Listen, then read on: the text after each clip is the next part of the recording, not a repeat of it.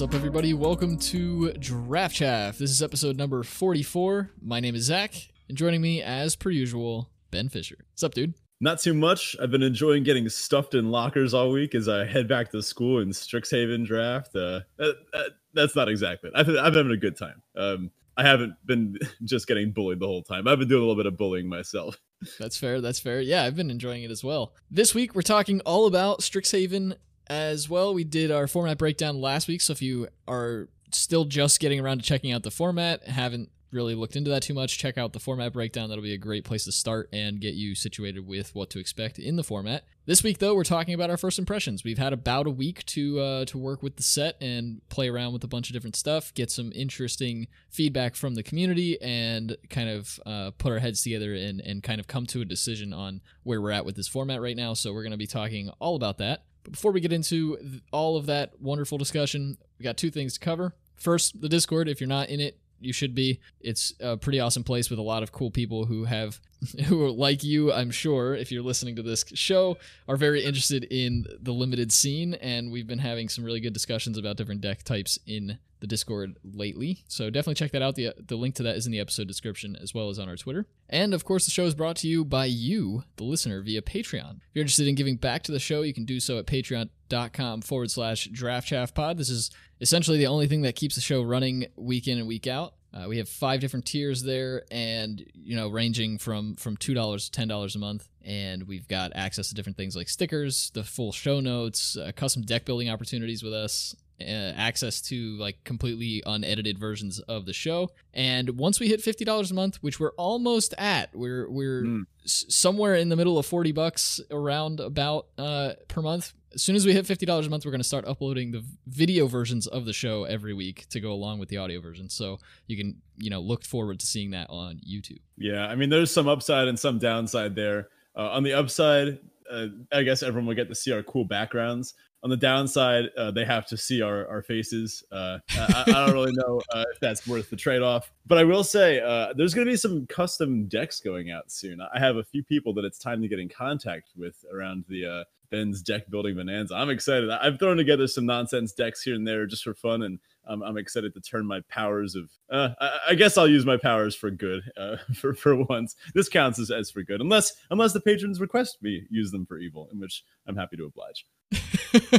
well, if you're interested in getting Ben's uh, direct and very specific assistance on a particular deck building opportunity, definitely check out the Patreon for that. On to our crack draft type thing. Ben, I hear you've got something spicy for us this week. Yeah, dude, it's the first week of a new format.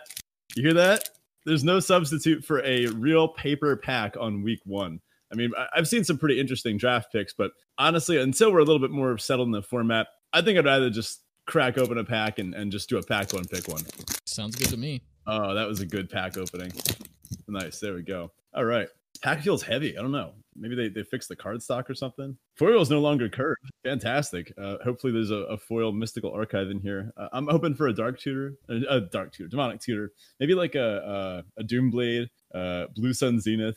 I've been having a lot of fun with these in draft. Now, notably, this is straight out of my pre-release kit. So if uh, my buddy Matt is listening, uh, no spoilers. I'm gonna be playing these cards against you in a, in a week or two. First up, we've got Witherbloom Pledge Mage. This is three uh, Witherbloom Witherbloom for a 5 5 Tree Folk Warrior. And as Magecraft, whenever you cast or copy an instant or sorcery spell, you gain one life. I've been happy with this card. Yeah, it's been great. I mean, the 5 5 body's super, super huge in this format. Like, it's really difficult for most creatures to get that big. And so it, it tends to stick around. It, not a whole lot of removal in the format deals with it efficiently. A lot of the, all, like, your, no, your more traditional um, unconditional removal is, is, you know, laden with some kind of downside, right? We have some of those those effects that are like exile your own creature to exile another creature, things of that nature. They're a little bit uh, lopsided, but Pledge Mage has been great. Yeah, I don't know that I'm really ho- excited to first pick it, but it's a card that I'm happy to put in any of my green or black decks.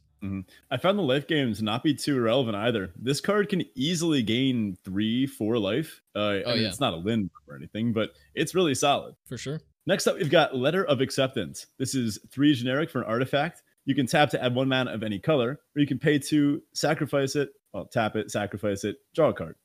I like this. I like this artifact. Honestly, it's. I mean, it's a rock, but it, it fixes your your colors. It works, you know, gets you any color mana. If you can cash it in later. Not the most amazing top deck, but in games of Strixhaven when you're going to turn 10 plus pretty much every game reliably, uh, and you want to hit extra lands and get your big spells out, I'm perfectly happy to take a letter. Not first picking it though. Yeah, you're definitely playing this if you're trying to get to the late game or cast big spells. Prismari is is pretty interested in this, especially if you have a bunch of those uh, random seven or eight drops, right?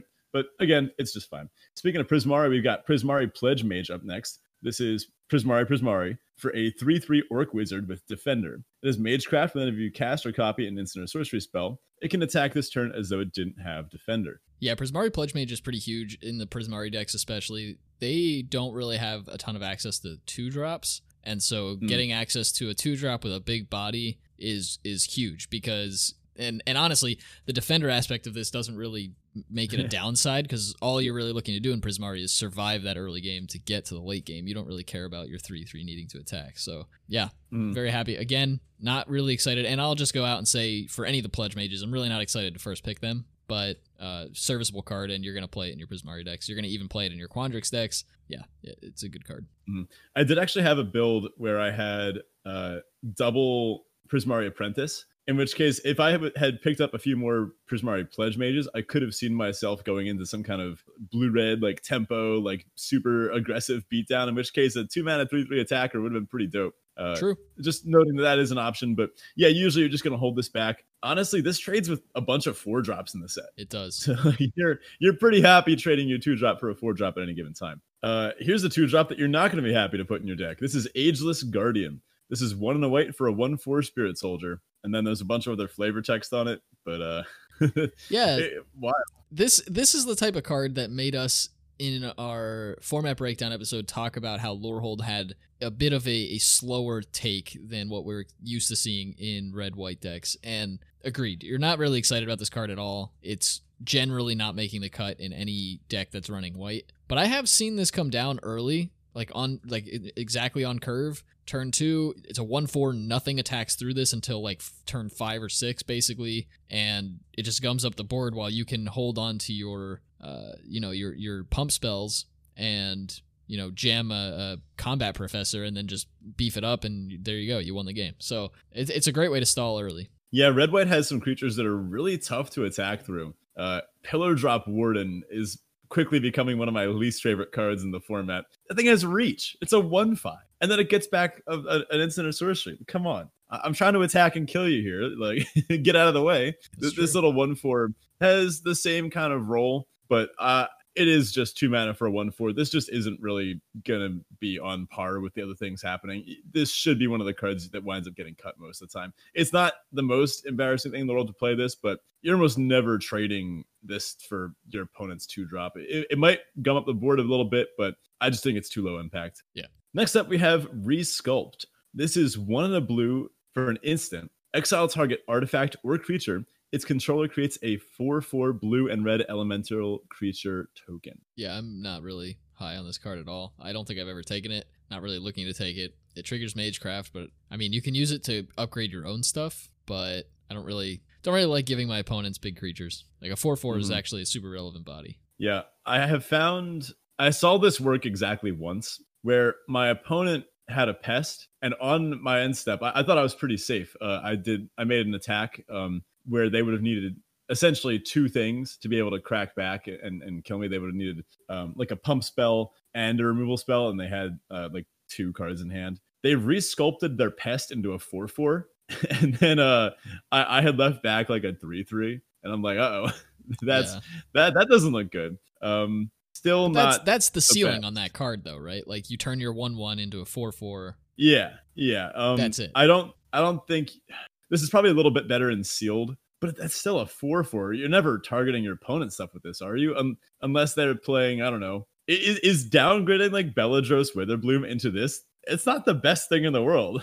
Yeah, I just I- I don't know. I've never taken the card. I don't expect I will anytime soon. Well, here's a nice first pick. Heated Debate. This is two in a red for an instant. This spell can't be countered. This includes the ward ability. Thanks, reminder text. Heated Debate deals four damage to target creature or planeswalker. Nice. Yeah, definitely the pick so far. Heated debate is the best red common removal. So you really can't go wrong taking it early, scooping that up, and and removal can be pretty significant in this format because there are a lot of creatures, especially removal that deals four. We'll see at some point. I'm sure we'll talk about a different removal spell in red that that deals three, um, but having it deal four is huge because there are a lot of beefy creatures in this format, and uh, uh, three is not always enough to get it done. And in this case, having it be uh, a way to get around ward is is also pretty big. Next up, we've got Big Play. This is one in the green for an instant. Target creature gets plus two plus two and gains reach until end of turn. Put a plus one plus one counter on it. Yeah, all right. it's fine. Not not not a big enough play to take out the heated debate though. Yeah, I, have I've cut this card a few times. It has yet to make my deck. It's two mana for plus three plus three. If your deck's in the market for that, sure. But honestly, not too many are. This type of effect usually goes into say like green red decks or green white decks, decks that need a way to be able to push through that last bit of damage on either going wide or going tall. But this format doesn't have either of those color pairs. Blue green, I think, is the deck that would want this the most. And even then, they're often drawing so many cards and using their mana so efficiently in other ways, putting extra lands out, playing bigger spells. You don't really care too much about this. Black green, I think, just has better options. There's a life gain based uh, pump spell at uncommon that you can usually pick up if you want this type of effect. Or black green has some interesting tricks uh, ones that uh, give it. This is the black green one, the name I'm blanking on, but it gives a creature death touch. And when it would die, returns tapped, you gain two life. That just triggers everything the deck cares about, and it even rebuys ETBs. So uh, this just doesn't really make the cut. Yeah. Oh, another guy that's not going to make the cut is Novice Dissector. This is three and a black for a three-three troll warlock. You can pay one, sacrifice another creature, put a plus one plus one counter on target creature, activate only as a sorcery. Yeah, nope. I don't, I don't, yeah, I've never been excited to pick this card, and in fact, I've only been in a Silverquill deck like very, very few of my drafts, so I haven't really had the opportunity to play around with it too much yet. But it just doesn't seem like something I'm ever happy to put in in those decks. Mm-hmm. That's the thing, Silver Quill, I mean, this seems like the natural home as it gives you flexibility on putting counters on things. But Silverquill's creatures, you don't really want to sack them. Yeah, yeah, I it's mean, a little bit torn between the two themes, right? It, it, the sack thing you kind of want to see in Witherbloom, and the the plus one plus one counters, I guess, can go anywhere, but that's really kind of Silverquill's home. So it does feel a little weird to have both of those effects. And like you said, it, it you don't really want to sack any Silverquill stuff, and you don't really care about the counters generally in Witherbloom. So yeah, I found generally the only things I'm happy sacrificing to abilities because Dina also has the the sacrifice True. ability. Um, the only things that I tend to be happy sacrificing are the pests. Um, I right, definitely yeah. am not sacrificing inklings. oh yeah, yeah, yeah, yeah of course not. Yeah, so I'm happy sacrificing pests. Uh, but pest summoning is a, uh, I think it's up there with the the premium commons, uh, especially because it's so flexible. It can go in both uh, black green or black white. So the fact that this is kind of like you mentioned, it's trying to do a little bit too much. Um, I don't know. I think I think our student here is overextended, and it's time for him to dial back. Maybe drop a class or two, pick a house, and stay there. Next up, we've got our summoning, uh, or, or, rather, our, our lesson uh, for the pack. We've got elemental summoning. This is three Prismari Prismari for a lesson sorcery. Create a 4 4 blue and red elemental creature token. Man, I have seen this spell copied so many times. it's a great target to copy, I'll tell you that. It's a good card. I I'm still like I am very high on the lessons. I think they're way better than we gave them credit for in the format breakdown. I think they're way better than people gave them credit for before the set came out, and I think pretty much everybody has come up on them. That said, I still don't think I'm first picking them. I I would like to see where the rest of the pack is, and and comparing it already to the heated debate, I think I would just take heated debate here and see yep. if potentially I could wheel the the summoning there or end up in in a color pair that I might not care about it necessarily. You know, uh, you'll always like like you always like to have the summonings because of their mana cost. You can play them in just about any deck, but mm, I'd rather just stay open a little bit and take the take the heated debate here. Fair enough. Oh, how about that? We've got another uh, another lesson here. We've got necrotic fumes. This is one black black for a sorcery. It's a lesson. As an additional cost to cast this spell, exile a creature you control. Exile target creature or planeswalker. Now, this is another one of these just so hyper flexible removal spells. The flexibility doesn't come from the effect itself, but it comes from the fact that you can essentially tutor for this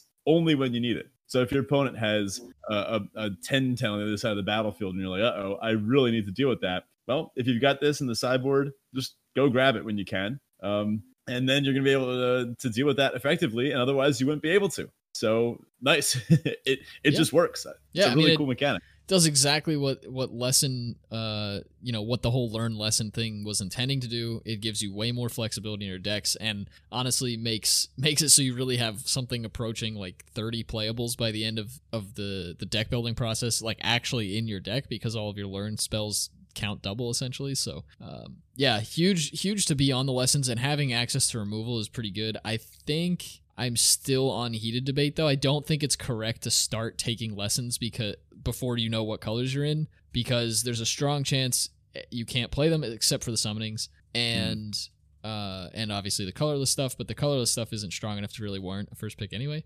And um, a lot of them are bad bad enough that you don't want to main deck them anyway. Yeah. so some of the summonings and we'll talk about this later are are exceptions to that but i think i'm still in heated debate here I think Necrotic Fumes is one you can main deck if you're playing Witherbloom and have at least two to three pest makers. Um, either the 4 3 that makes one on ETB, or uh, if you have the rare one that makes one on ETB, or if you have a few pest summonings. But um, yes, uh, I, I, I do like pests quite a bit. Um, as opposed to our next card, uh, Stonebinder's Familiar. This is one white for a one-one spirit dog, and what a what a great dog! Uh, the flavor text of this is fantastic too hey, my great great grandfather had a dog just like that, and it's it's like definitely that dog.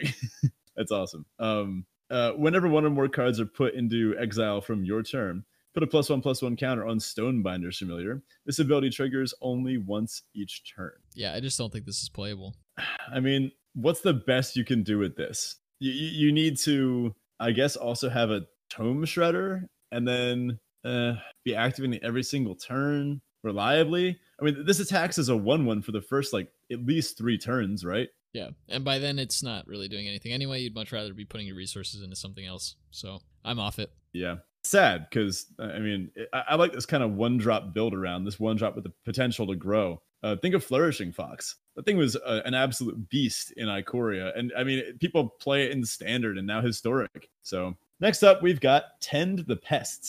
Ooh, this is this is a nice one. Black green for an instant as an additional cost to cast the spell. Sacrifice a creature. Create X one one black and green pest creature tokens with whenever this creature dies, you gain one life. Where X is the sacrificed creature's power. Nice. Yeah, definitely a card you want in your Witherbloom decks. I still am on heated debate though. I'm not sure.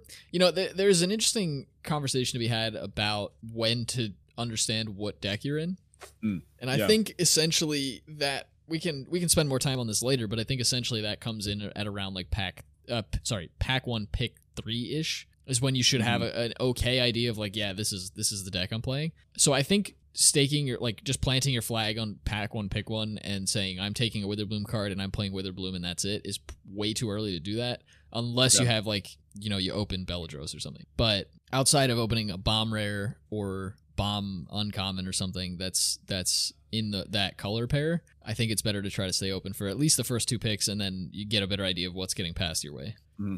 I'll say signals are quite a bit easier to read in this format than than some other times.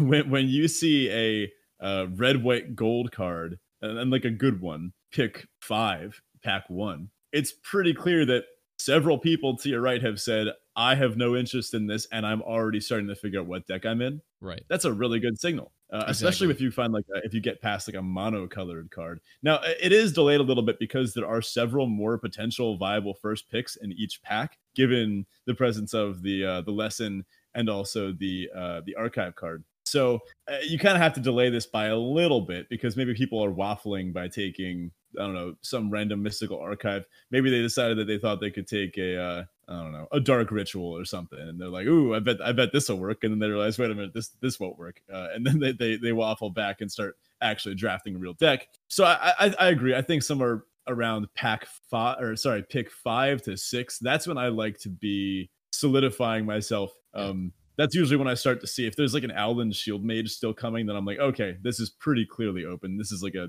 a pretty strong comment in these colors.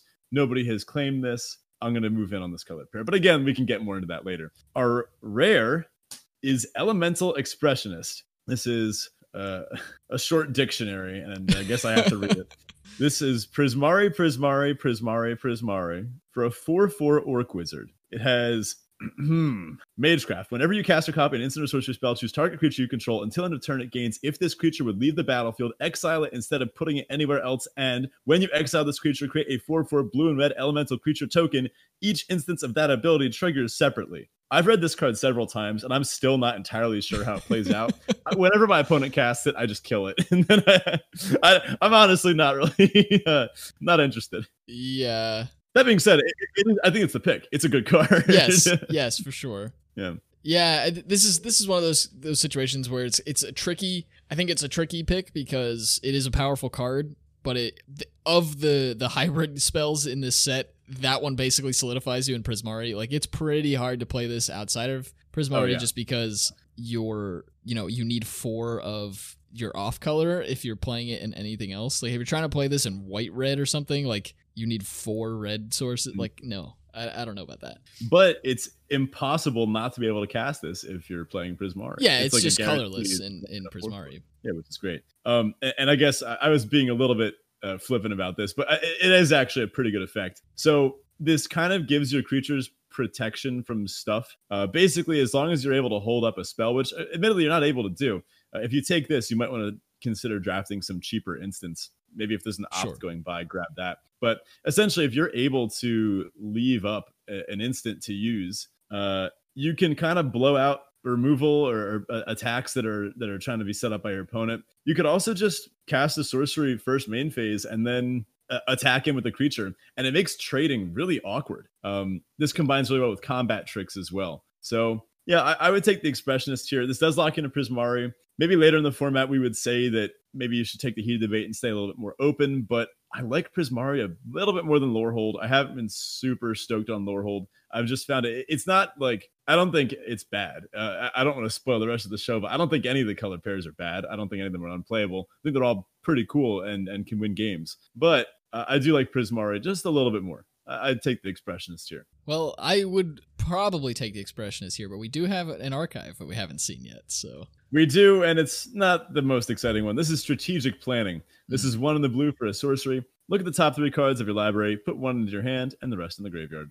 Yeah, I'm on the expressionist here. The strategic planning looks beautiful in the mystical archive. It is a good card in the spell head. Like you would like to see that wheel after taking the expressionist. You're gonna play that in, a, in an expressionist yeah. deck. So yeah. Oh, uh, I should mention there's a foil. It's a Kelpie guide. Oh, uh, this is Kelpie Guide's a great blue. card. Kelpie Guide's dope. Uh, this is two and a blue for a 2 2. You can tap it to untap tar- another target permanent you control. You can, or tap the tap target permanent, activate only if you control eight or more lands. Yeah, free tappers are great. Yeah, absolutely. I love. I mean, you're still taking expressionist here, but but yeah, solid card. Yeah, it is very pretty. It's this like a, it's kind of like a seahorse, but it's like a, it's a seahorse, but it's also a land horse. So I don't know. I don't know what a kelpie is exactly, but I imagine it's something along those lines. All right, that brings us to our Teferi Tibalt. This is the section of the show where Ben and I talk about our previous weeks leading up to the recording of the episode. Uh, we talk about something that went well, aka the Teferi, and something that went poorly, aka the Tibalt. So Ben, why don't you kick us off with that? How's your week been? Pretty solid, pretty solid. Um, got a little bit caught up on lesson planning. Got back to exercising regularly. We have a cool new format. I've been playing a ton of historic recently it's it's kind of been uh, tough to decide whether I want to draft or play historic. This uh this turn four uh ultimatum deck that that's been kind of going around. Look, you've ramped into uh, ultimatums before. I'm just saying you got to try playing them on turn four, thanks to Mizzix's mastery and Scholar the Lost Trove, uh, combined with Unburial Rites, and then just a bunch of Faithless Lootings and Brainstorms. Give got to give credit to uh, to LSV and BK for for developing this list it is an absolute blast. It feels like you're playing Twin uh, because it's essentially a turn four. If you have it, you win. uh, and but but the cool part, Twin, uh, when you when you play Splinter Twin on a Deceiver Exarch, for example, you just make infinite Deceiver Exarchs and then you swing for the win. When you do this on turn four, you have the game has just begun because you're about to take like three extra turns, uh, make like a million five five flying sphinxes. Then you can clone them, and then you can uh, go go tutor for omniscience and then uh, go clone something else to flashback something else. This deck is a blast. Problem is you can't do any of that because your opponent will just scoop. Okay, so uh, I will say sometimes burn opponents don't scoop because they they they might have like if you're at six uh, and they have like two cards in your hand, they might have Bolt Bolt. So they might just be like, all right, maybe they'll fizzle. That those are the special games. Those are the fun ones. But they uh they wait. Um, they don't usually get to untap after turn four though. so uh, my Tibalt this week, my brother. Well, it's gonna start off sounding like it's a Teferi. Um, my brother adopted a dog this week. I saw. Uh, my brother and his wife. It's a very very good dog. Uh, his name is Walnut. He's uh, about a year old. Adorable. And I don't know when I'm going to get to see him because I have so much work to do up here, uh, and and my weekends are kind of booked. I don't know if I'm going to get to see it until like I don't know, a, a, t- two weeks, three weeks, four weeks, maybe, which sucks.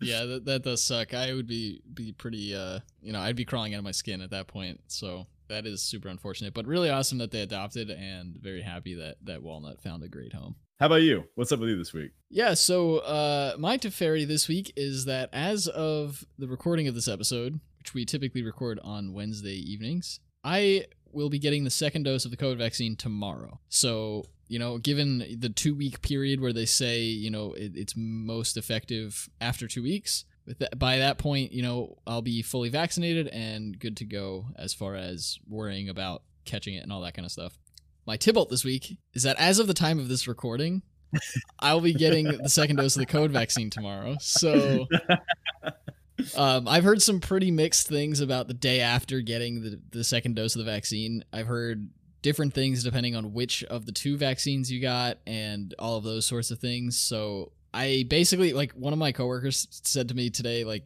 basically if you're getting the second dose, just expect you're going to be taking PTO. Like you're you're not going to be in the office because it, it, rocks you and make sure you have Advil on hand constantly. So, but you you have been fully vaccinated, right? Yeah, so I I got Pfizer. I got my second dose of that a few weeks ago, uh, and I gotta say, welcome to the good life. Once you have that second dose, uh, it it honestly does take a huge weight off your shoulders. But I had no reaction to it at all. Oh, uh, wow. In fact, my arm didn't even hurt uh, like it wasn't even even numb. My brother, on the other hand, uh, apparently he collapsed on the couch for 24 straight hours. So uh, I think it really just depends on on who it is and, and what it is. Are you getting the Pfizer or Moderna? Pfizer. Yeah. Uh, are you sure you don't want to get the other one? Get the uh, what, what they're calling the Arnold Pharma? yeah, I think I'm. I think little, I'm little mixed. All right, on to our listener question of the week. This week we've got one from one of our long-term patrons, Hululu also works for 17 Lands, so keep up the good work over there. Uh, Hululu asks, I have a friend who sometimes asks me about draft picks. One problem I found is that he tends to overreact to problems in previous drafts. For example, one time he drafted a snow deck with too few snow lands, so in the next draft he went on to take off color snow basics ag- aggressively and ended up with a sketchy mana base. Or sometimes his best creature got bound in gold, so he started taking enchantment removal maybe too highly. What advice would you give him? This mm. is pretty typical overcorrection bias, right? This happens to everybody who plays the game, so definitely, uh, you know, friend. We didn't get the friend's name, but if you're listening, don't sweat it. It's something that happens to everybody and is super correctable. But basically, my suggestion here would be to pay attention to the times that things happen well or work well for you as well as the times that they work poorly i think our brains tend to associate negative uh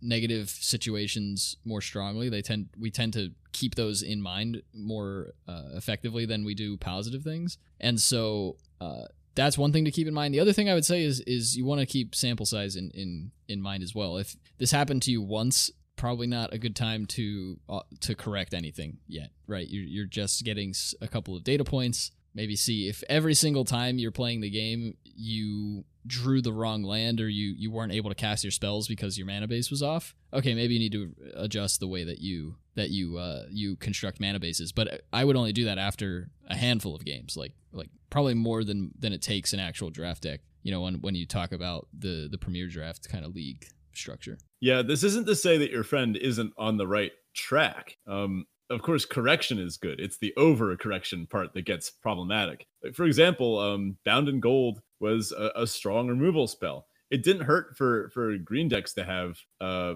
one main deck Broken Wing sometimes if you're a little short on removal. Uh, and as for the Snowlands, uh, you kind of did have to lean into those early. So your friend is on the right track and has clearly been trying to improve, and that's a good thing. Uh, I think they've already done the, the hardest part, but now they also just have to consider, like Zach mentioned, consider the sample size, consider some other circumstances that were happening. Uh, maybe something else was going wrong in that game. Maybe they just had an unlucky draw, uh, and that just happens sometimes. Sometimes you just never top deck that fourth land, and uh, you wind up in a, in a rough spot. Also, um, just kind of thinking about this big picture, I think is a, a good piece of advice too. These types of things happen, and that's okay. This is part of the learning experience. This, uh, what I'd be concerned about here is that this feels like your friend could easily fall into the uh, like, like man, nothing's working out. You know, um, I tried fixing it and it didn't work. Mm-hmm. So, um, as we've we've made pretty clear on our, on our mental magic episodes, um, sometimes it, it can help just to kind of take a deep breath and you know close the game for for a few hours and then come back to it later. Sometimes uh, this overcorrection can just be the result of someone not thinking at their their most clear. Yeah, and it's also worth mentioning, especially when it comes to reacting to cards your opponents have, because we got kind of two different examples here, right? The first example was that uh, friend drafted a snow deck with too few snow lands. That that's on friend, right? They didn't draft enough snowlands. And then the second situation was friend got best creature bound in gold. That's on the opponent. They played the bound in gold. Hmm. So uh, one thing to consider in both these situations is the first set is okay, what can I do to fix this? I didn't have enough snowlands. Why didn't I take snowlands? Was it incorrect to take the cards I did take over snowlands in the situation that I was in? Because it may have been that you were still correct in taking the picks you took. Yeah, You just didn't get you just didn't see the snowlands. Um so that that's one one way to look at that as well. Just kind of look at what can I do what was within my control in in that situation. And then from the other side of things, when you're seeing something from an opponent, it's good to pause and think about how frequently am I seeing this card played, right? Because just because it happens to take out your best creature, it's like okay, it's a removal spell, that's kind of what they do. But am I going to run into this every single game? Probably not. Chances are you're not going to see the exact same card every single game, especially not within the same league or with the same decks. And so you want to keep that in mind as well that sometimes your deck is weak to something and that that is how the game works. Your deck isn't going to be bulletproof to absolutely everything. So it also again like ben said may have been lucky versus unlucky draws. They may have top decked the bound in gold in such a way that like you just happen to play your best creature and it feels bad but that's that's part of the game. Uh, the best players still lose about a third of their games right? Third to half. Uh, I think one of the best lessons about magic and the best lessons that magic can teach you about life is that something sometimes you'll do everything right and still lose the game. And that's just how it is. It's a game. One person wins, other person loses, uh, unless you draw. Uh, but I don't actually think there's a way to do that in this format. There might be using like Blue Sun Zenith or, or something like that. I don't know, and copy. I, am not entirely sure about that. But uh, anyway, how about we get into the the first impressions for Strixhaven? Yeah, so as we mentioned, Strixhaven's been out for about a week. We're going to be going over our first impressions there, what we liked, what we disliked, everything kind of in between that. So we'll start here, just a broad overall. What do we think of the format, Ben? Why don't you kick us off there? What are, what are your thoughts? What have you been thinking? How are you liking it? Uh, I'm very happy that the snowy skies of Kaldheim are, are long behind us. This is such a breath of fresh air. I'm a huge fan of color pair sets the Ravnica sets that we saw a little while ago. Um, big fan of them. Something about just double colored cards. It just it, it hits right. It's like, yeah, that card feels blue red and it does a blue red thing. That's nice. That's enjoyable. Um, so far, I've had, I think I, I did, what, what did I say, like 15 drafts of this, and I'm not feeling like slowing down at all. I think five, what did I say, five of those, I had six plus wins. So I, I'm I'm loving this so far. I'm uh well, I think I'm limited only by the amount of gems that I have at my disposal at this point. Uh, I'm ready to keep going. Uh, th- this set is super cool. I think they finally nailed the flavor just right. Last set was admittedly, like we talked about, a little bit flavor light. Uh, this set, I think they managed to balance the the school experience with some really, really interesting card designs and gameplay. Agreed. I've been loving this set a lot. Uh, I haven't done quite as many drafts as you, but I'm at about seven or so right now. Uh, so averaging one a day, and I ag- agreed. I'm not looking to stop anytime soon. As long as the gems are flowing, and if you keep six owing or six xing, you're gonna be you're gonna be drafting the set forever. But hopefully, hopefully, yeah, I, it's been super refreshing. Really love how viable pretty much every deck type is. I've seen some Twitter chains talking about. Um, I think Sam Black actually had a had a Twitter chain go out today talking about how some of the some of the archetypes are actually a trap, and those being some more some more specific uh, of like some of the more niche, like specific things that some people were looking at with some of the Lorehold, like grave hold, graveyard shenanigans and things being being kind of trappy, but uh, talking about the you know the the fractal aspect of Quandrix just being good. So it's, it's not that like every single thing is is a trap and like all the deck archetypes are traps, but you know, he was saying there were a few, but every deck has felt pretty viable to me. I haven't really been disappointed to find myself in any colors in particular because it's very easy to find your lane in this format and it feels good when you find and I think especially coming off of Kaldheim where even if you found your lane, you might not have found your lane because your snow Yeah. drafter to the snow drafter to your right is taking up all your cards. anyway, in this format, you find your lane by middle of pack one and you're in it and that's it and you get fed all the things that you're expecting to get fed and you might hit a weird situation where like two of the colleges are kind of open and you're actually getting paid off for both of them. I've found that a couple of times. Surprisingly to me because I think it's probably the best archetype. I've seen Quandrix be open a lot in the last couple of days. I've seen Prismari be open a lot in the last couple of days. So it, it's looking it's looking really fun. I'm really excited to continue playing it, and I'm actually excited to try to get my hands on more decks because of the seven drafts I've done, I think five of them were Temur in some some way, shape, or form. So I'm looking to actually try out Lorehold, being that uh, I'm supposed to belong to that college. I have Yeah. seen. We'll get into this in, in a little bit too, but I have seen a pretty unique looking Lorehold deck that I'm pretty excited about trying out. I want to mention what you, what you said about the draft experience. I think that might be why we're enjoying it so much. I think Kaldheim, the draft experience was rough, to, to say the least, with, with snow. Sure, there. Are, uh, I don't want to knock anyone's uh, enjoyment, but there are plenty of people out there that really liked the, the draft aspect of Kaldheim. I don't think either of us were particular fans of it. Whereas this, this feels a little bit back to the kind of drafting that I enjoy the most, and that's drafting that uh, gives you that feeling of success. Uh, I, this is actually something that I've I've drawn from teaching.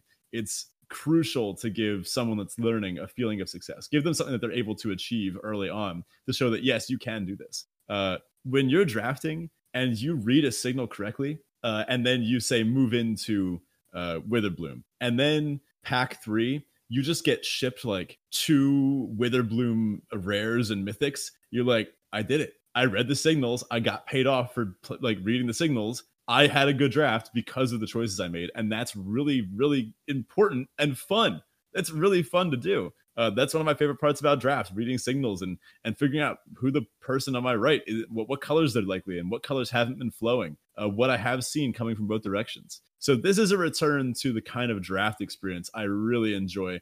Unlike Kaldheim, which was just muddled. I don't know. It, it, was it wasn't the worst thing in the world. You could still read signals, but there was just this this snow element, the the snow deck, the snow drafters at the table. You just never knew how they were going to mess with it. Yeah, I agree. And I think actually the plethora of gold cards gives us a little bit more of that feeling than we would get in a typical set as well. So coming out of Kaldheim where you weren't really getting that feeling of, yeah, I got paid off for this, into a set that feels like almost every pack, you're like, yes, I'm getting, I got past this, I'm this gold for this. common. Even though it's a common, you're like, yeah, it's on color and it's a good card, like Spectacle Mages. I love seeing Spectacle Mages pass to me, no matter what colors mm. I'm in. If I'm in like, I don't know, freaking like Witherbloom, I'm just like, yes, send me the Spectacle Mages. I'll take it. All right, so that that kind of highlights our thoughts here. We're gonna move into a couple of different topics that we had set up for this show to just further drive the discussion. We talked a little bit about deck categories here. We're gonna go through those a little bit more. As we've said a couple of times, kind of turns out that pretty much every color pair is pretty deep and pretty playable. There's a lot going on between them all, and even within each archetype, or sorry, within each college, there actually seem to be a couple of different decks you can look at. There's you know, in Prismari, you might have this sort of aggro-y, tempo-y type play, type game plan. If you can pick up a lot of, we were talking about earlier with like the Prismari apprentices and and the Prismari pledge mages, kind of get out this aggro magecraft sort of thing. But then you also on the other end of the spectrum have this huge spell dot deck kind of archetype where you just want to hold hold your ground early in the game and get to like seven plus mana, drop your spectacle mages so you can speed that up a little bit, and then just jam a bunch of really expensive spells like Snow Day and uh, and uh, the Masterpiece, and just uh, then you're off to the races, right? And copy all those and go nuts. And then Quandrix similarly has this big big game plan of playing a ton of lands, playing some bigger creatures like the Bookworm and things like that, but then also just kind of outvaluing opponents. And Lorehold in particular, Lorehold has the graveyard shenanigans thing going on, which is fun and very unique for for red white, and I like seeing it in a set like this. But it also has this weird aggro deck, and I, I say aggro with like air quotes because it doesn't win early. What it does is it wins out of nowhere. And I've seen Mm. a couple of these decks where you'll play something like Clever Lumimancer or Combat Professor or some other flyer that that's kind of small but has Magecraft to pump itself up and just like every one or two drop combat trick you can get. I've seen seven creature versions of this deck, like like they only had Hmm. seven creatures in the deck, be able to kill on turn like 6 or 7 because all you need is one creature, the rest of your hand is pump spells. The creature has Magecraft so it's pumping itself anyway and it has flying, so it's hard to block, and you just ding your opponent for 20 in like one turn. It's Yeah. like, uh, okay, but it's still like a mid-rangey type deck because it, it, it doesn't have enough stuff going for it to kill early. It's kind of an interesting. I will say, uh, I have seen a Lumimancer with 10 power twice. yeah, it's not uncommon. I've seen it as well. Uh, I, I still don't think it's the best card in the world. The- Sure. the- I I think the really unique thing about this format is how important it is for your deck to have a specific game plan. Yeah. Now, I, I think I want to dedicate an entire episode to this. But for example, you can't just jam every blue and red, like uh, uncommon, into the same deck. The apprentice, like you mentioned, is aggressive, but the big spells want to get to the late game. So they don't really play that well with each other. Sure, you could do that, and maybe depending on your draw, you'll have, you know, whatever. But this requires you to have a consistent plan between when you are drafting and in gameplay. Mhm. So that means you might have to make some choices in gameplay that you wouldn't otherwise make. So I, I for example, I drafted a really low to the ground Silverquill deck. I'm talking like five one drops, uh, and then a few uh, pump effects. Now this format seems pretty mid rangey, which uh, probably is the reason that I'm enjoying it so much. But I had to make some attacks that I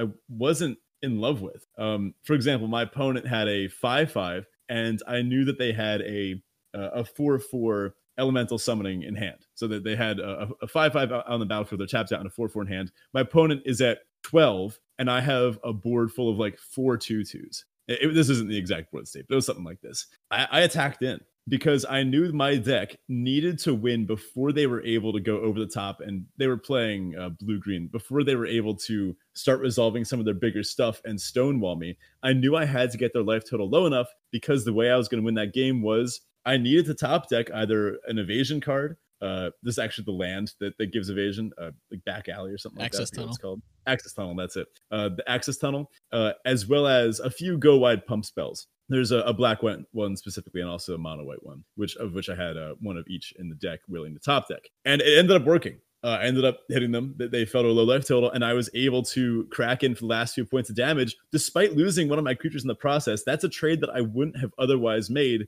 if I didn't know the specific game plan of my deck. So I recommend keeping your deck's game plan in mind as you draft. This will help you decide if you're in Prismari whether you want to take the big spell uh, or say another smaller uh, aggro uh, common or something. Because maybe your Prismari deck doesn't actually want that big spell. Maybe it wants uh, an opt to trigger your uh, your apprentices um, and your pledge mages to, to crack in early and end the game long before turn seven or eight when you'd usually be casting big spells. Yeah, and then there's also another archetype that's somewhat hidden. It's starting to get a lot of limelight now, and I'm a little sad about that because I haven't had the chance to draft it yet. But Codie spells. A lot of people wrote Codie off as a completely unplayable card, and I'm excited that it actually isn't, and that this is a format that supports decks with like less than 10 creatures.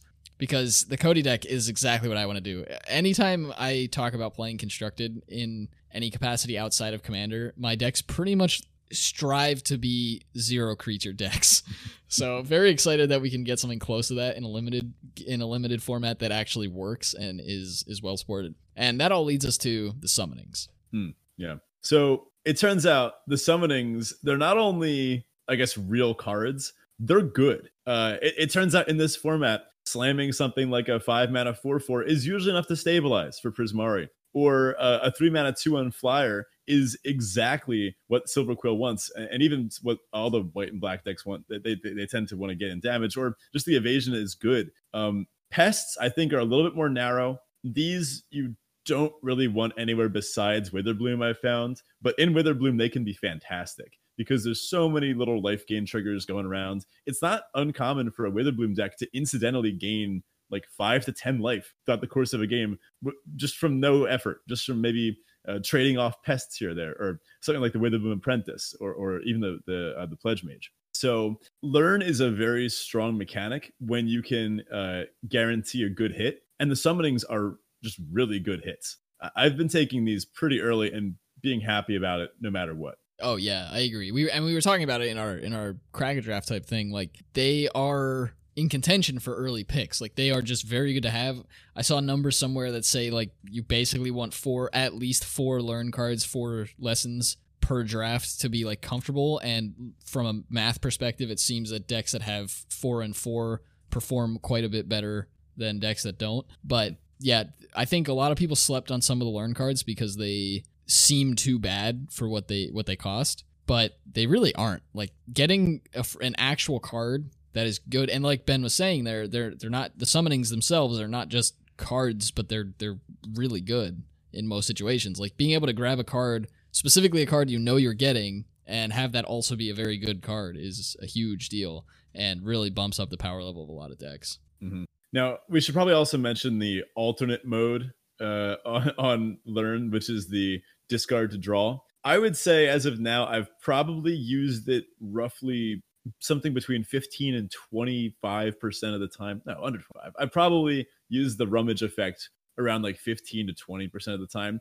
And it's exclusively if I am, uh, well, first of all, if I'm out of lessons to go get, uh, or if I'm struggling to hit lands in like a, uh, a, blue or green deck, the kind of deck that really needs to hit its lands. If I'm in like Lorehold you don't mind stalling at three mana or four mana. Sometimes uh, the lesson that you go get, you can even just cast, right? Uh, but in this case, yeah, I, I, don't think you should be using it that often. For the most part, it's so much better to go get even the, the worst uh, lessons. So, for example, the colorless ones. Um, I take these over, say, like mediocre playables. Uh, the the ability to go grab introduction to prophecy, introduction to annihilation, and expanded anatomy. This is kind of the holy trifecta because this just gives you so much versatility, so much ability to go get the specific thing that you need. For example, I was uh I was about to lose, man. It, uh, it's week one. You can tell we haven't learned all the card names yet, but there's a uh, the Silverquill enchantment where creature tokens get plus one plus one,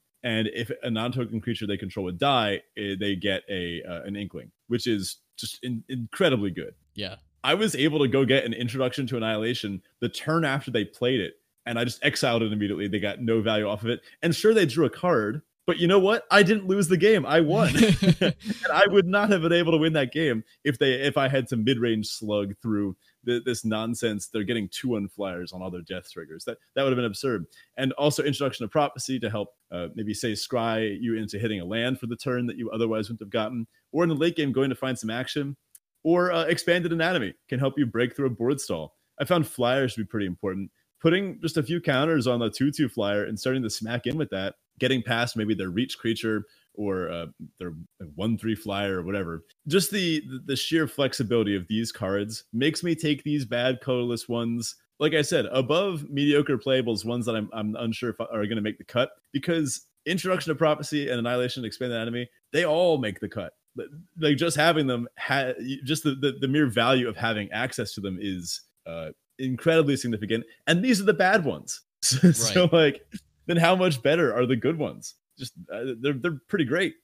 Yeah and it's also worth mentioning I, I, don't know if this is just me and i haven't talked to uh, a whole bunch of folks about this yet but i've ended literally every single draft that i've done with 39 plus actual playable cards in my deck like not mm. including the summonings and other lessons. It's like for mm. some reason in this, and maybe it's the multicolored, maybe it's the fact that it's a longer, longer sort of uh, mid-rangey, controlly type format, so you you can expect to get to the late game. But I always seem to have more playables than I need. Lessons are perfect there. If you can cut down the amount yeah. of extra playables you have in favor of lessons, well, you're not actually cutting down on playables then. yeah, it's a nice trade off. Uh, I actually, along the same lines, I've been taking the dual lands uh, at, a, at a pretty high rate. The ability to scry in the late game, I've also found pretty significant. Yep. There's kind of this ability to have explosive turns even in the late game, thanks to Learn. Um, and scrying can actually help you get to those. Notably, Magecraft, I think we should we should probably just address along with learn cards that when you are drafting enough learn cards, all your Magecraft tr- triggers are just kind of doubled up um, mm-hmm. by by the mere merit of you're casting an instant or sorcery and then getting an instant or sorcery. So, for example, Witherbloom, uh, Witherbloom Apprentice. This doesn't look like the kind of card you'd put in the average black green deck. If they printed that in Zendikar Rising, you would have rolled your eyes and been like, "All right, like, right, uh, no, thank you." But the fact that this is now essentially, if you combine this with uh, learn cards, you guarantee that you're going to be draining your opponent for two and gaining two life. That is much more interesting, especially when you have the uh, the holy lingering souls combo um, oh, where yeah. you, you have the one to go get the other. The one one of the black makes a pest and then learn to go get pest summoning. Yeah. So yeah, hunt into uh, pest summoning. Yeah, basically lingering souls. And you know what? These gain new life. So in a way, it's better than lingering souls. and you know, it's actually immune to graveyard hate. So uh, lingering souls, good. That's a strictly strictly better two card lingering souls. Got it uh yeah and and flying is a little overrated these days and, and four creatures instead of three i mean who can count that high anyway all right that said we talked a little bit about this at the beginning of the episode as well but this has been probably the most flavorful set we've had in at least the last year, probably more than that. And oh yeah, I'm here for all of this. Like yeah. they they nailed every aspect of the flavor of this set. And I know like coming into it, I was a little skeptical myself. I know a lot of folks were skeptical of like, oh, we're just it's just it's Harry Potter. Great. yeah. But it's not though. Like I mean it is. Let, us be honest. it, it is, but it still feels very magicy. Like it still feels like it's Magic the Gathering in a way that they failed to do with Ikoria and like all the Godzilla stuff and all that kind of stuff. Like this is very clearly based on a different IP, but fits so perfectly within the Magic multiverse. Not even bad. That it it just works. Yeah, and and the flavor between the houses, the way that they translated all that to cards with things like Hall Monitor and like uh, all the deans. Honor, honor troll. honor troll, so good. Every single aspect of the flavor in this is fantastic. I actually can't think of something. A lot of times when we see sets like this, where you're like, oh, the, the flavor's pretty good here. There's like one card, like the World Tree, that should be legendary and isn't. Eh, but like, there's like one aspect of the flavor that like messes up. I can't find one in this. Okay, there is one, and it's the oh, Biblioplex. Oh, okay, all right. that, yeah, that it should be a legend. Legendary. Yeah, uh, I guess that land specifically, they're they're trying to get away from legendary lands, so I guess we're gonna have to cut them slack on that one. But yeah, I guess so. I mean, but but the problem is like even that is a really cool callback to Library of Alexandria. Yes. So I can't even be too mad about that one. Um, True. I think some of my favorites. Uh, uh, first of all, honorable mention to all of the blue green card names. I mean, there, there's just so many good ones. Um, Square Up and it's like it, it's a four four, yeah, and the art yeah. in it. Double major body of research, magma opus. Half the names are puns, dude. it's, I mean, they awesome. literally printed Golden Ratio. Yeah, Golden Ratio. Um, uh, I'm also a huge fan of uh, Echoing Equation, where the flavor text is any good experiment is repeatable and it, makes copies of something. Just absolutely awesome. I'm gonna I think I mentioned before, but I'm totally gonna get one of these and staple it to the front of my classroom. Whenever my, my students are asking about hypotheses, I'm just gonna point at that and be like, all right, you, you know what to do. But Have some other favorite yeah, yeah, I was gonna ask you about any other other favorites uh, in the set so far. Yeah, so I was just gonna ask if you've seen the the shirts that that Wizards uh, joined up with. Um, I forget the name of of the uh, the company, but I can link them in the in the episode description. Yeah, I haven't they they set up shirts basically for all the colleges, like your typical college T-shirt. Oh, nice! That's and the Quandrix one, it it says like it says Quandrix. I think it's a Strixhaven at the top, and then it has the Quandrix logo, and it says Quandrix under that. And then underneath it, each it does the same for school. Every school or every college has very similar layout with the colors changed, of course. And and then it has like a the the college's slogan underneath mm-hmm. the the college name. And uh, for Quandrix, it says "Math is magic," and it's like, all nice. right, all right, nice. I'm in. Lorehold's is leave no stone unturned. Cool. It's just all of it is fantastic. Um, as far as particular cards that I find extremely flavorful, yeah, I mean the Biblioplex thing was really great, and I love I love the callback to Library of Alexandria. There, that was that was really clever. Um, I I just overall I don't think any of the cards individually stuck out to me as like oh my gosh, they really did that. Besides Hall Monitor, I can't stop talking about that card. But um, the fact that they all just work so well, they're all just like spokes in a wheel, where like they, Mm. it just fills out that that aspect of of the game that I think a lot of people overlook. And I'm really excited to get into our Flavor Town episode for this one. Yeah, I gotta say, set design, they've been crushing it recently. I mean, even Kaldheim, which we weren't huge fans of, it's still pretty great. Uh, I, I'd be lying if I said I didn't enjoy the occasional broken snow deck. But anyway, uh, a few of my favorites: uh, Embrose, Dean of Shadow. For those that uh that don't know or haven't seen it, this is the back half uh, of the black white Deans, I, I, I guess. Uh, the front half is uh, Shaile, Shaile, Shaile, Shaile. Dean of Radiance, uh, which is some kind of bird with flying. I don't care. Embrose is Dude, the cool one. super birdist. okay, I'll read it. It's a one-one uh, bird cleric with flying and vigilance. You can tap her to put a plus one plus one counter on each creature that and that entered the battlefield this turn. I've actually found this to be pretty effective. It's a very Uh, good card, I- yeah. yeah, it's a very great card. Um, I once curved this into a pest summoning. it was oh my pretty sweet. gosh. That's Yeah. disgusting. Yeah, it was dope. Um, oh, and then the, the coolest part was my opponent bounced it to my hand, and I was like, "Are you are you, are you sure about that?" I just replayed it as Embrose, uh, who is a four mana four four, uh, two and a- two black black. You can tap, put a plus one plus one counter on another target creature. Then Embrose, Dean of Shadow, deals two damage to that creature. So he teaches you something, but if you're not up to the task, R.I.P. Yeah, yeah, yeah. It, it, it's sweet. But if you're strong-willed, if you're, if you're strong of heart, you can grow and, and, and learn. Uh, but if you have only one toughness, uh, you're expelled uh, or, or worse, I suppose. And then, of course, whenever a creature you control with a plus one plus one counter on it dies, draw a card. That's the real kicker there. So even then, uh, you're still, I guess, cycling out the uh, the unworthy students and and uh, drawing into some better ones. See, it's just perfect. Every aspect is perfect. Yeah. I, I also really like Dina Soul Steeper. I'm not really sure why. Um, I, I like tea a lot. So the, the fact that uh, I, I just picture her like sacrificing little uh, little pests, making a nice brew and offering it to the to the other students. Yeah, good stuff. Now we wanted to address some of the the combat tricks and just the fact that I guess combat tricks and tricks are a little strange in this format, a little bit different than we're used to. There's some weird stat ones. Uh, for example, two in a red for plus three plus one and trample. We usually see that effect as either slightly cheaper. Uh, it also has learn, that's why it's so expensive. Either slightly cheaper or not quite that strong a pump ability. I don't know. It, you risk getting killed out of nowhere. Uh, There have been plenty of games when my opponent has gone removal spell, end step, pump spell, pump spell.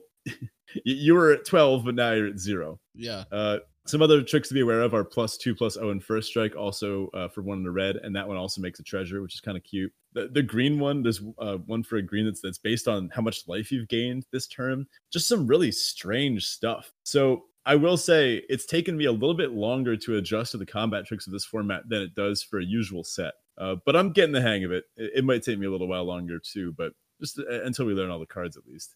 Yeah, I think the key to that is a lot of and we've talked about this in our basics episode on combat tricks, but the the shortcuts our brains make in between sets is to find the the cards that are common between sets, the the archetypal cards such as, you know, Ben was saying, the plus 3 plus 1 and trample effect typically is a 2 drop or or cheaper, right? Like Yeah. they we have these these constructs in mind of here are these cards I'm expecting to see, and we don't really have many of them here. Most of them are adjusted in some way, shape, or form. So, Yeah. you know, this this buff and trample spell has learn attached to it, which means it's kind of two cards in one. It costs a little more. There's the first strike one. There's this weird one with the life gain thing. There's a hexproof one. So like, Mhm. yeah, we don't have too many of those archetypal cards as far as the the combat tricks go. So it is taking a little bit longer to get used to for sure. Let's chat about some of our, our favorite games we've played so far in the format. Um, I, I will say, even the losses have been fun, and I think that's a sign of a great format. Sometimes in Kaldheim,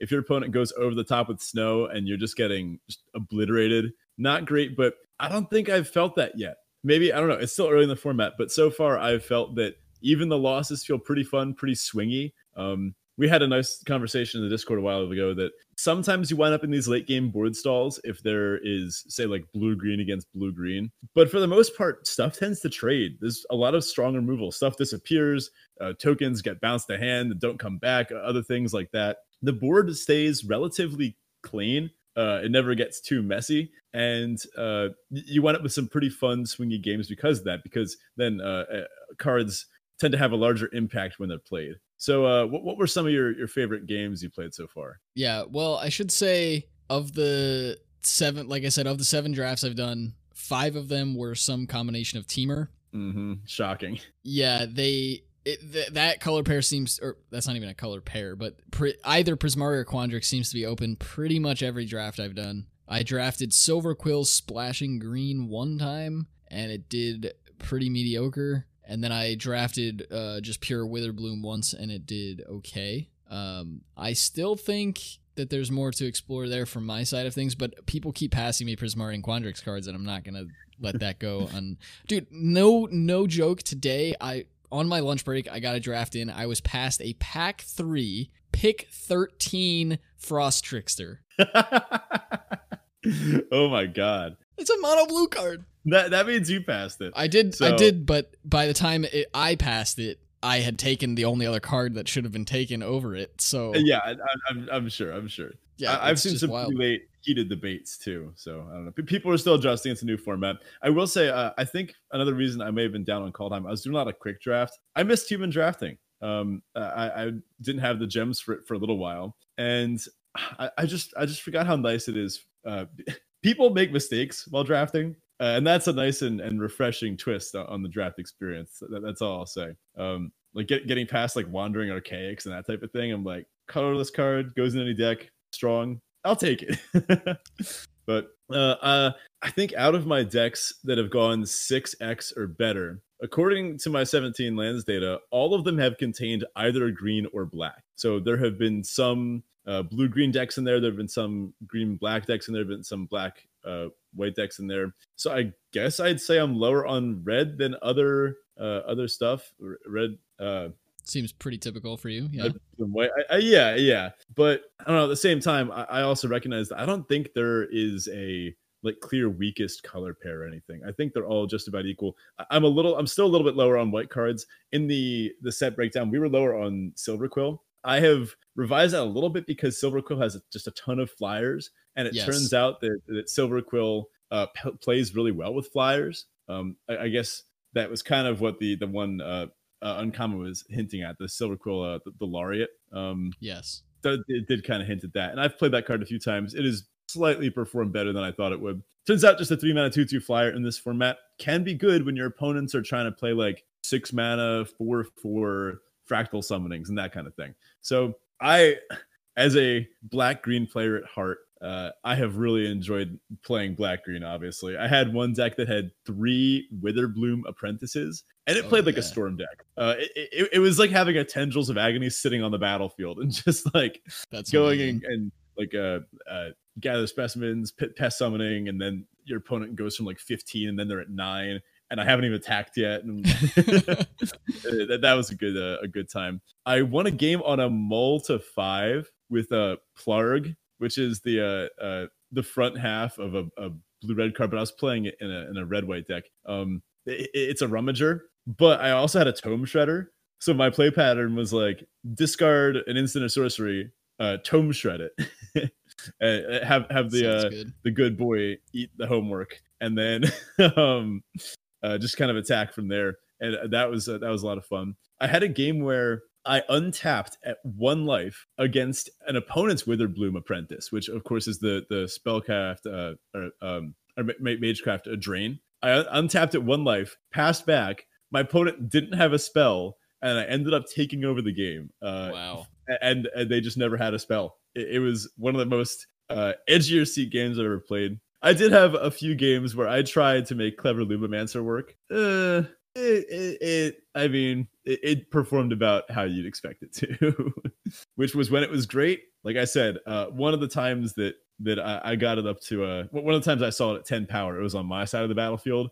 The other time was on my opponent's side. That one was fun. Yeah, I actually one of my one of my favorite games that I've had so far was with a Quandrix deck and I was playing. It was one of those grindy games where I was also against the Quandrix deck, so we were just yeah. gumming up the board. I managed to get, I think, a Frost Trickster out, or it might have been actually. I think it was the, it was, it was not a Frost Trickster. It was the three one flyer with Ward, mm, and yeah. I had that and a Vortex runner out, and the two of them were just going to town, doing their thing. Uh, Vortex Runner's gone up for me in those decks. It is so easy to close out games with Vortex Runner. Mm. I think in this set because we don't have your your prototypical, uh, you know, Azorius or blue white flyers deck. It's it's just not a Mm. deck. Flyers are very very valuable in this format. Very few decks have them outside of Silverquill, and they're pretty sporadic f- for the decks that do have them. So scooping up flyers seems to be like a good way to win games. I haven't tried to go all in on a flyers deck or anything, but there aren't a ton of them in most decks, so it, it's a pretty Mhm. easy way to win. Yeah, I found the Silverquill decks that I, I've found perform the best, uh, whether against me or me playing, have been ones that can reliably curve out with a flyer, but before turn five, uh, Yeah. like playing at least one flyer as part of your your first several cards, whether it's a summoning uh, or a Silverquill Laureate uh, or any of the other common flyers. Yeah, and that's So, actually uh, something worth mentioning. Is I was a little down on, um, and I actually I'll, I'll shout out Andy here, uh, a- an individual in our Discord, Andy X. Um, immediately after we f- filmed the, we recorded the the uh, the format breakdown last week, where we were basically bashing on Silverquill for most of the thing and we're saying, "Oh, we're so worried that this isn't going to really work in this format." Yeah. It- almost immediately, Andy posted the first trophy of the format with the Silverquill deck, and we were just like, "Okay, well." you know what? Uh, I guess we're quitting. Um, but Al- Owlin Shieldmage is, is a card I want to kind of point out. Yeah. because I think a five mana three three flyer is something that most people are probably like, eh, like it's fine, but it's it's a little slow. You'd rather that be four mana, you know. However, in the deck that you just described, Ben, where you're curving out, doing doing the thing, you're bashing in for a handful of damage, and then you get to slam an Owlin Shieldmage on five. They might be at like nine life. What are they supposed to do? Take the three to kill it? Like hmm Yeah, like it's just great. I had one. I had a game with the the only Silverquill deck that I played. The only win I got with that deck was situation like that where I had been bashing in. I got my opponent down to I think seven. The Owlin attacked, got them down to four, and then I was like, they literally just can't remove my my creature. They're just gonna die. yeah. Especially because, like you mentioned, a lot of other decks can't produce flyers to, to block it or anything. Yeah. That you just don't really have much to do against it. Uh, that ward three makes it just uh, an absolute beater. And I've honestly found that uh, usually you don't want to put counters on the cards that your opponent wants to remove anyway. You'd, you'd rather put uh, like a, a one-one counter on like a two-two to upgrade it uh, into something that can attack more profitably into most creatures. But in this case, I've actually found it's an okay thing to put a counter on because it really forces the issue. Yeah. Uh, now, again, take this hint with a grain of salt. There's still going to be most times when it's probably better to play uh, to say you have a, a counter you have to put somewhere to put it on one of your other creatures. But if you can reduce the clock by like a turn uh, to take them from uh, I don't know if your opponent is say at seven, then yeah, put the counter on this thing because now they can't target anymore. They'll just die. right, exactly. Combat Professor, I want to shout out to, has also been a pretty fantastic common in white. That's the three and a white for a two three flyer. And uh, at the beginning of combat on your turn, uh, a creature you control gets plus one plus zero and gains vigilance until end of turn. Notably, when both uh, both players have one of these in the battlefield, there's a pretty funny jousting session that goes on where uh, it's a two three uh, all the time. So if you buff itself, it's, it attacks as a three three vigilance, and then the other one just kind of has to sit there and be like, "All right, well, wait till wait till next turn when I'm coming back right at you."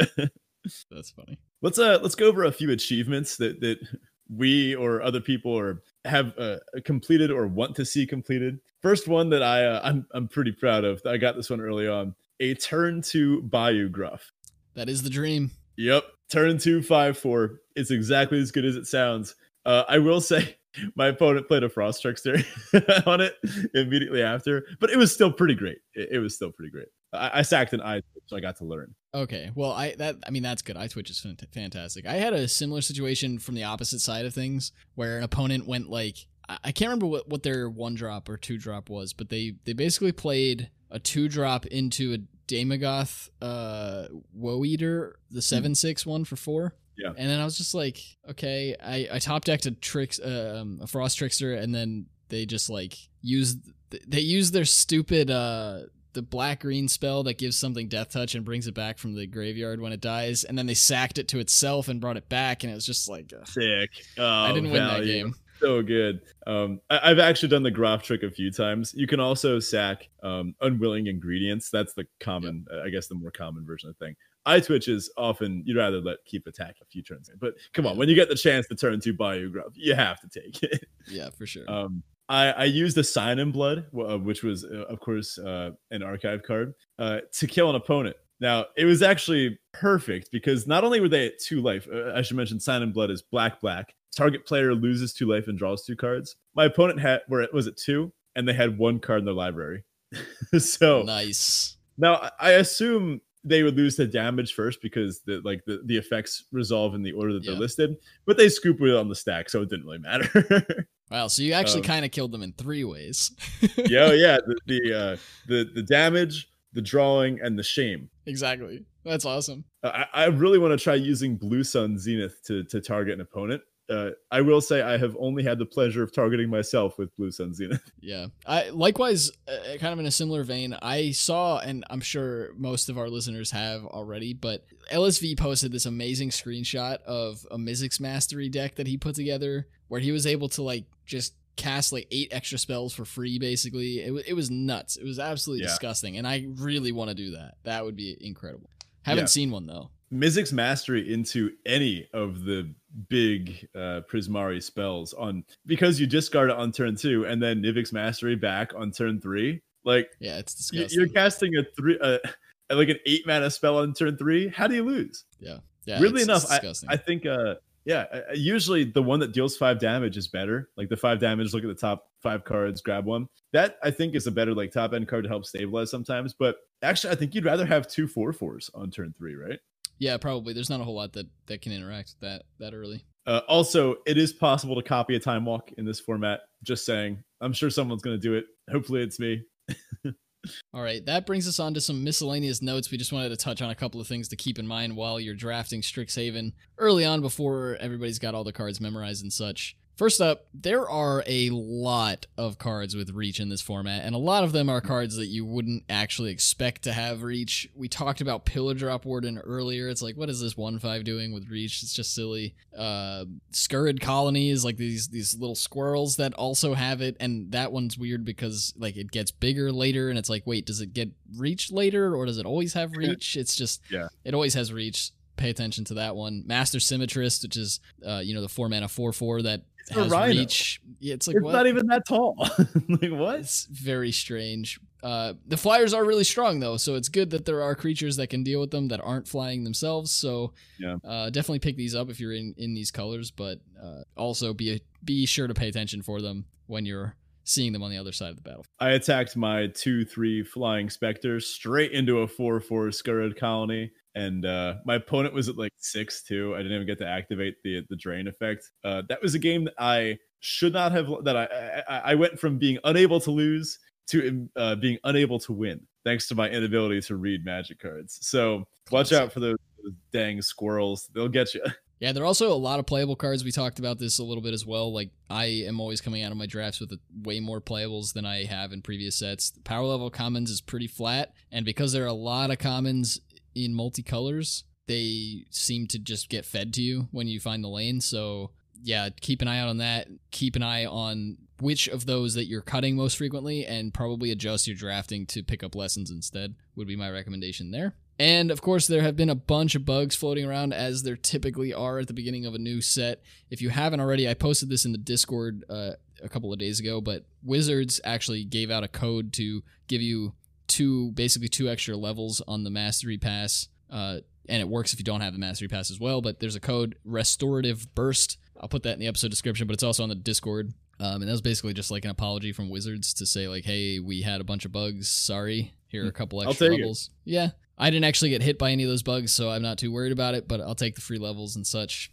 Uh, no problem. I heard there were some weird ones. Uh, the Prismari card that attacks to to discount your next instant or sorcery spell. I heard sometimes it would discount your opponents instead. Yeah, yeah. That's pretty funny. it's pretty stupid. That's what blue red players get. They Yeah, that's signed up. That's Maelstrom Muse. yeah.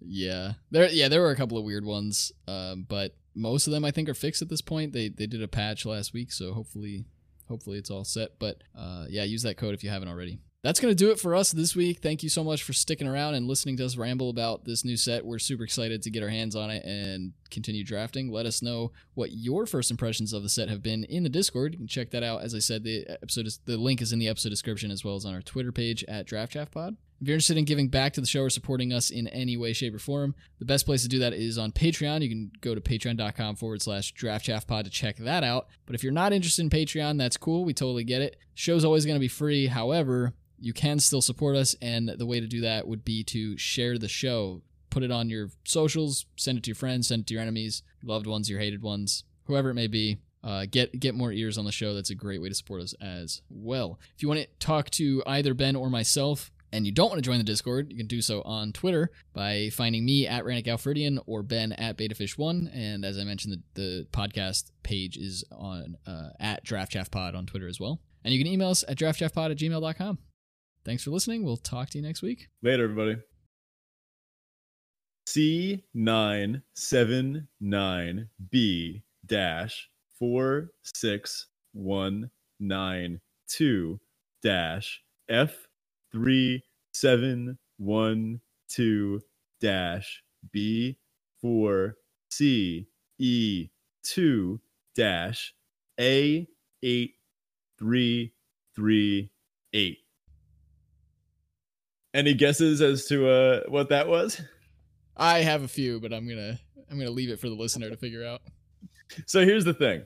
This is you know um I say this uh, this is of course rhetorical. You know uh in the Dark Knight when the Joker does that thing Yes, I I know. with, with the boats and he's like, "Ooh, you can blow each other up, but uh if no one blows each other up, then I blow you both up." And by the way, one ship is full of prisoners and the other ship is full of people.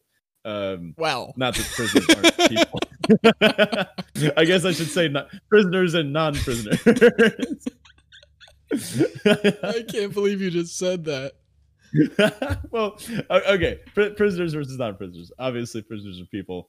Uh, abolish the, the, the prison system. It's messed up. Anyway, um, my reasoning is that maybe no one's going to do this. Maybe there's going to be some like bystander effect, you know? Maybe no one will try plugging in this code into Arena. Maybe everyone's just too lazy. It could be a million packs. You don't know this. Uh, it could be 20 gems. Uh, I actually also don't know what this code does.